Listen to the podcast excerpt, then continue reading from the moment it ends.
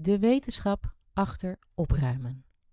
Wat voor effect heeft een rommelige omgeving op jou en waarom vinden we het zo moeilijk om dingen weg te doen? Wanneer je je continu in een rommelige omgeving bevindt, strijden alle dingen in je gezichtsveld om je aandacht. En je denkt dat je je ervoor kunt afsluiten, maar geloof me, echt niemand kan dat. Van nature zijn we heel geordend als mens. Kijk maar naar onze lichamen. Onze cellen, weefsels, organen en vloeistoffen werken samen als een goed geoliede machine. En als ons lichaam niet op een geordende manier werkt, dan worden we ziek of, veel erger nog, gaan we dood. En via onze zintuigen krijgen we heel veel informatie binnen en ons brein wil die informatie ook steeds opbergen en ordenen. Het is dan ook niet verwonderlijk dat wanneer je in een ongeordende omgeving bevindt, je daar heel moe van wordt. Want vooral via je ogen nemen je hersenen al die dingen waar, maar ze kunnen ze niet kwijt, behalve dan in het vakje: doe ik later wel of moet ik nog doen? Dus als we overzicht van binnen nodig hebben, is het meer dan natuurlijk dat we dat ook om ons heen in onze omgeving nodig hebben. Zou je denken? Vandaag in de Organize Your Life podcast ga ik in op onderzoeken naar rommel en veel spullen en een rommelige omgeving. Wat voor effect dat heeft op jou als mens. En ook waarom vinden we het zo moeilijk om dingen weg te doen.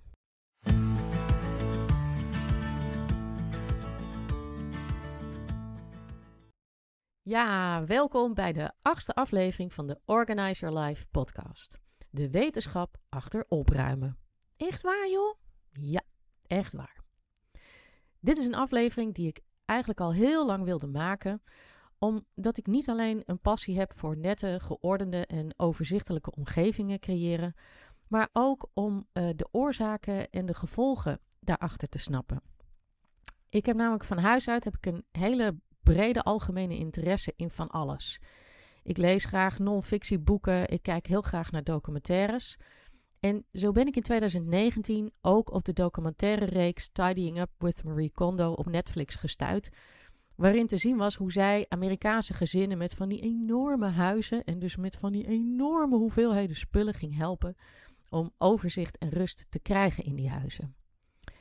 En de ene keer ging het om een echtpaar dat in bepaalde ruimtes van hun woning niet meer kon komen omdat die helemaal vol lag met kleding, die overigens niet gedragen werd. Of, of uh, ze hadden een souterrain wat helemaal vol stond met kerstspullen, omdat een van die twee dat spaarde. En in een andere aflevering ging het om een gezin met kleine kinderen, waarbij de moeder vooral verzoop in de hoeveelheid, uh, of de enorme hoeveelheid dagelijkse klusjes die ze naast haar werk ook thuis moest doen. En ik herinner me nog dat die moeder zei dat ze altijd helemaal in de stress schoot als ze in de keuken moest komen, want alles lag altijd hot en haar en ze kon niks vinden en ze vond eten maken vond ze echt verschrikkelijk. En ik vond dat fascinerend. En die documentaire reeks was voor mij dus de aanjager om te kijken of ik dit beroep ook in Nederland kon gaan uitvoeren en dat kon. Maar naast alleen maar de trucjes en de methodes leren waarmee ik mensen op een praktische manier kan helpen, ben ik ook altijd op zoek naar, uh, ja, wat zit er nou achter? Hè, wat, wat is een wetenschappelijke onderbouwing? Uh, zijn er onderzoeken naar en over het leven in een rommelige omgeving? En die zijn er. En daar wil ik heel graag vandaag uh, wat meer over vertellen. Um, en allereerst wilde ik even met jullie de Engelse definitie delen, of het Engelse woord. Er is in het Engels een heel mooi woord voor uh, en dat is klatter. Uh, en ik heb het even opgezocht. In, Nederland, in het Nederlands noemen ze het ophoping. Um, en de Engelse definitie van clutter, uh, daar staat: Clutter is defined as an overabundance of possessions that create chaotic and disorderly living spaces. Vertaald naar het Nederlands krijg je dan rommel wordt gedefinieerd als een overvloed aan bezittingen die chaotische en wanordelijke woonruimtes creëren. En dat is het dus wel. Goed, dan naar de onderzoeken. Wat ik kon terugvinden is dat er vooral in Amerika veel onderzoek is gedaan naar uh, klatter, naar het hebben van heel veel spullen en het effect wat dat heeft op ons als mens. En het is toch wel erg interessant wat daar uitkomt. En waar alles onderzoeken het over eens zijn, is dat klatter, eh, die ophoping van spullen, dat dat slecht is voor je fysieke en je mentale gezondheid. En de wetenschap in die onderzoeken tonen ook aan dat opruimen en het wegdoen van overtollige spullen ervoor zorgt dat je concentratie en je focus toenemen. Dat dat je angstgevoelens vermindert en dat het helpt om uitstelgedrag tegen te gaan.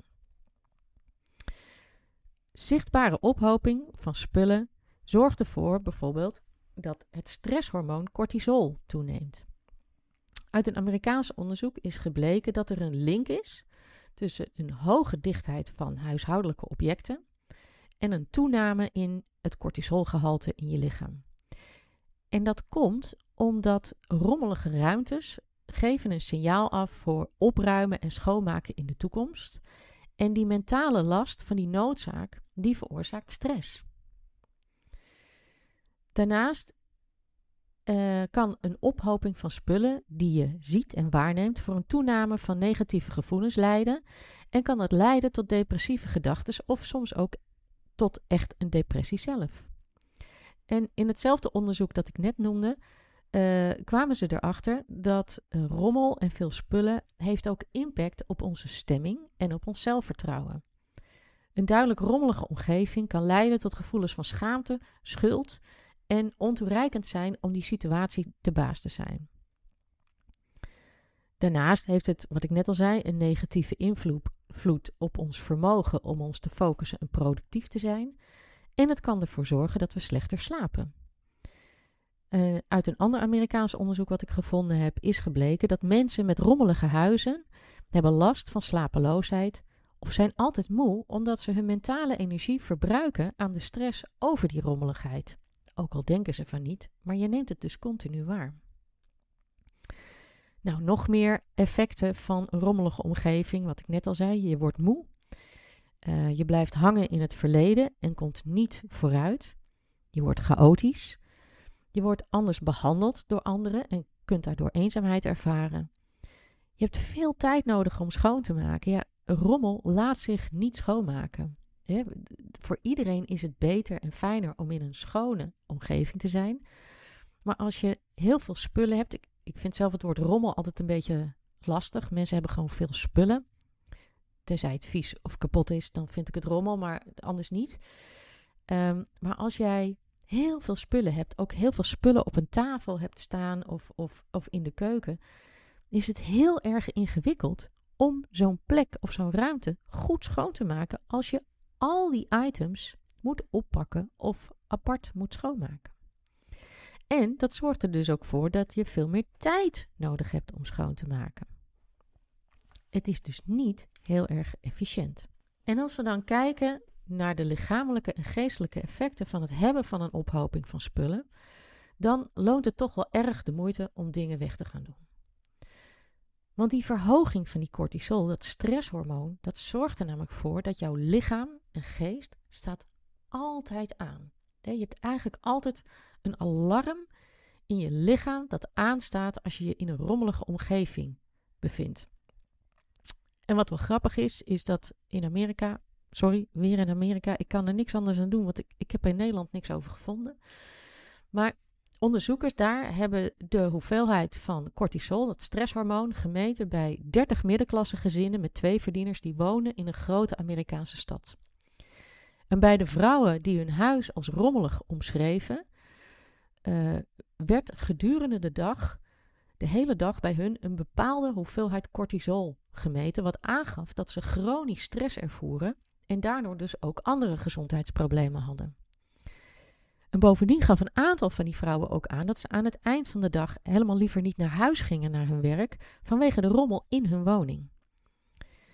In hun ogen was, waren al die spullen en die rommelige omgeving uh, uh, gaf continu een sein af van niet afgemaakte taken. Met als resultaat dat vooral zij, de vrouwen, zich moeilijker konden ontspannen. Voor mannen is dit anders en daar ga ik binnenkort nog even een aparte aflevering over opnemen. In hetzelfde onderzoek waren ook vrouwen die hun huis als opgeruimd en, en ontdaan van onnodige spullen uh, omschreven.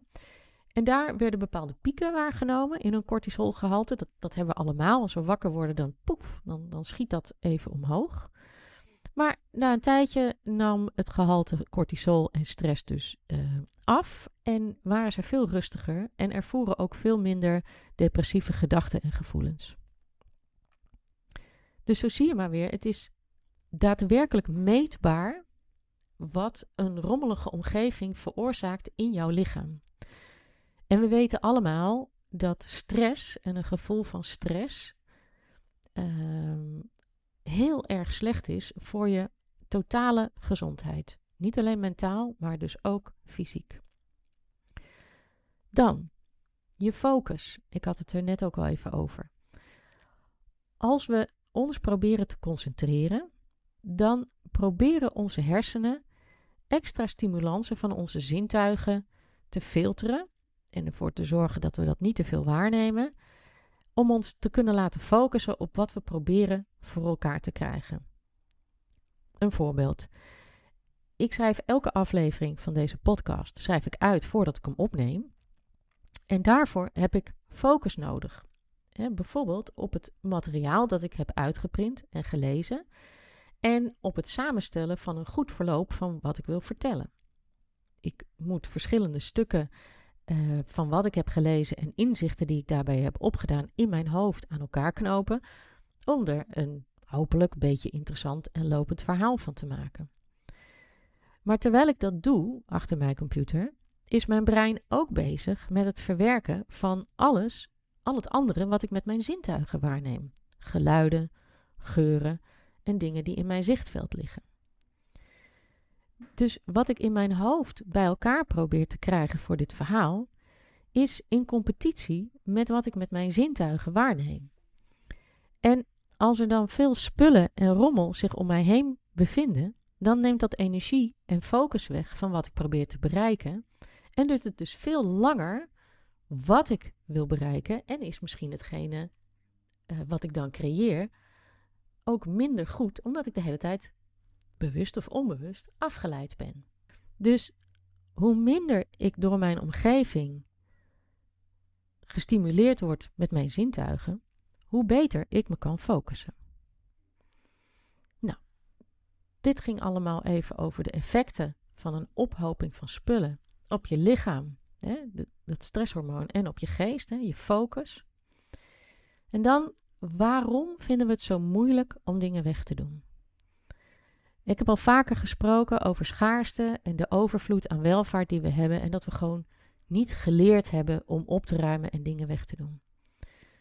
Onze economie drijft op onze overconsumptie, waarbij het vergaren van meer dan we nodig hebben inmiddels wel een soort doel op zich lijkt te zijn. En dat is logisch, want het, het voelt ook veiliger om meer te hebben dan je echt nodig hebt. Hè? Voorraad aanleggen. Nu is het in de aanbieding, straks misschien niet meer. Dit is ook waarom we te veel meenemen op vakantie. En ik kan je vertellen, daar maak ik mijzelf zeker weten schuldig aan. Als uh, uh, mijn man en ik met onze zoon in de zomervakantie op vakantie gaan, dan huren wij een huisje op een vakantiepark. De dakkoffer gaat op het dak. Wij stouwen die hele auto vol. Want ik verplaats eigenlijk gewoon mijn huis twee weken ergens anders naartoe. En zelfs de Apple TV gaat mee. Want in de vakantie hebben mijn man en ik eigenlijk tijd om samen bijvoorbeeld series te kijken. En wij voelen ons daar prima bij. En ja, ik neem dan inderdaad ook vaak meer mee dan ik nodig heb. Maar goed, je zal maar zonder komen te zitten. Maar je hebt ook mensen die het heel erg fijn vinden om juist heel minimalistisch op vakantie te gaan. En daaraan dus weer merken dat ze dat eigenlijk allemaal niet nodig hebben. En mind you, wat ik net vertel over meer meenemen op vakantie dan je nodig hebt, dat is eigenlijk de enige keer in het jaar dat we dat doen. Um, niet dat wij verder nou heel minimalistisch leven. Uh, dat valt allemaal reuze mee, maar het is wel overzichtelijk en geordend. Het is trouwens ook een misverstand, hè? Dat, dat als je gaat opruimen en wegdoen, dat je vervolgens meteen als een minimalist leeft. Dat is niet zo, maar daar ga ik het nog wel een keer over hebben. Maar dat meer hebben, aanschaffen of voorraad aanleggen, meer hebben dan wat je echt nodig hebt, is de reden waarom we bijvoorbeeld ook vaak meer koken dan nodig. wat als er iemand aanschuift, uh, onverwacht wil meeeten. Je wilt toch niet te weinig hebben of dat iemand zonder komt te zitten of niet genoeg gegeten heeft. Het grappige is, hier heb, ik dan weer geen last van, in, in tegenstelling tot wat ik net vertelde over onze vakantie. Ik, ik kook eigenlijk altijd precies wat we nodig hebben. En het is wel grappig, want laatst zou onze oppas meteen uit haar werk bij ons komen om op onze zoon te passen. En ik vroeg aan haar van, goh, moet ik nog iets voor je regelen van het eten? Toen zei ze, nou, ik eet wel wat er over is van jullie. En ik zei, ja, ik maak nooit te veel. Er is nooit iets over. Maar goed, meer aanschaffen dan nodig. Want de vergelijking die we dan maken is dat meer staat gelijk aan succes, staat gelijk aan veiligheid. En dit verklaart ook waarom het zo ontzettend moeilijk is om dingen weg te doen. Want hé, hey, wat je hebt, dat heb je. En als het weg is, dan weet je niet wat je hebt en het is er niet meer.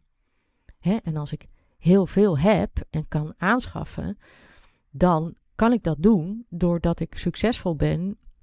En dat betekent, hè, ik ben veilig, ik ben financieel veilig, ik kan voor mijn gezin zorgen, ik heb voor de toekomst gezorgd. Denken we. En dat vasthouden aan wat je hebt, dat geldt niet alleen voor spullen, hè, dat geldt ook vaak voor relaties, voor banen. Dat geeft een gevoel van veiligheid. Maar het is een schijnveiligheid. Het is iets wat we onszelf vertellen. En het geldt voor alles wat we moeilijk vinden om los te laten. We houden het liever vast dan dat we het loslaten, want we weten niet wat er gebeurt als we het loslaten. Het is onbekend en daarom voelt het veiliger om het te houden. Want dat vasthouden, dat zorgt er ook voor dat we blokkeren.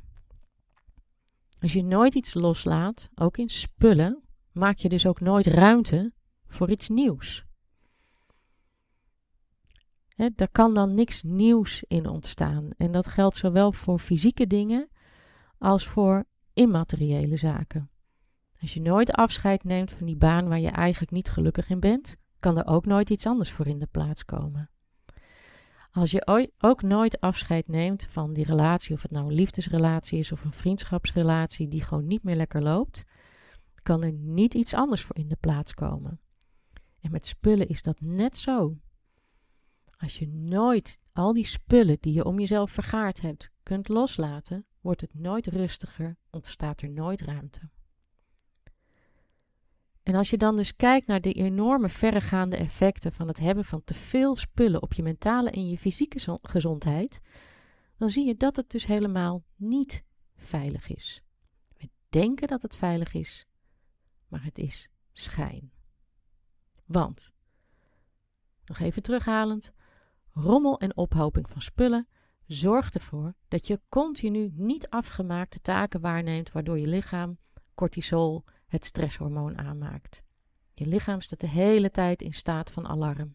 Je wordt moe, je gaat slecht slapen, je kunt je niet goed focussen en alles in je gezichtsveld strijdt om je aandacht. Dat kan vervolgens weer voor schaamte, eenzaamheid en schuldgevoelens zorgen. En mind you, het kost je veel meer geld dan dat jij denkt dat je bespaart doordat je zoveel hebt. Wil jij nu beginnen, maar heb je niet zoveel tijd? Dan heb ik een hele eenvoudige opruim kickstart gids geschreven. Het is kort, het is bondig, het is to the point. Er staan 10 super eenvoudige taken in die echt iedereen kan doen. Alleen maar om je gewoon in beweging te krijgen, de eerste stappen te zetten en te voelen hoe het is van yes, ik heb eindelijk er iets aan gedaan. Ik zet de link in de show notes. Ga het doen. Laat me weten hoe het je bevalt. Heb je vragen? Stuur me een mail. De link staat ook in de show notes. Of contact me via Instagram. Um, wil je tips? Ik denk heel graag met je mee. Ik heb al uh, verzoekjes binnengekregen over uh, waar ik het in de podcast over moet hebben. Daar ga ik binnenkort aan voldoen. Dus heb je zelf iets wat je nu nog niet gehoord hebt in de afgelopen acht afleveringen? Laat het me weten en ik neem er wat over op voor je. Want elke luisteraar die je kan helpen, daar ben ik echt onwijs blij mee. En ik inspireer heel graag en ik hoor ook heel graag terug. Uh, nou, wat het met je gedaan heeft en of het je leven heeft verbeterd. Um, ik zou het ook echt heel erg waarderen als je een review achterlaat van deze podcast op het platform waar je naar luistert. Dat helpt enorm uh, voor andere mensen om hem te vinden. Uh, denk je dat het interessant is voor iemand die je kent? Stuur dan een linkje naar de aflevering of de show vooral door. En dank je wel voor het luisteren en tot volgende week.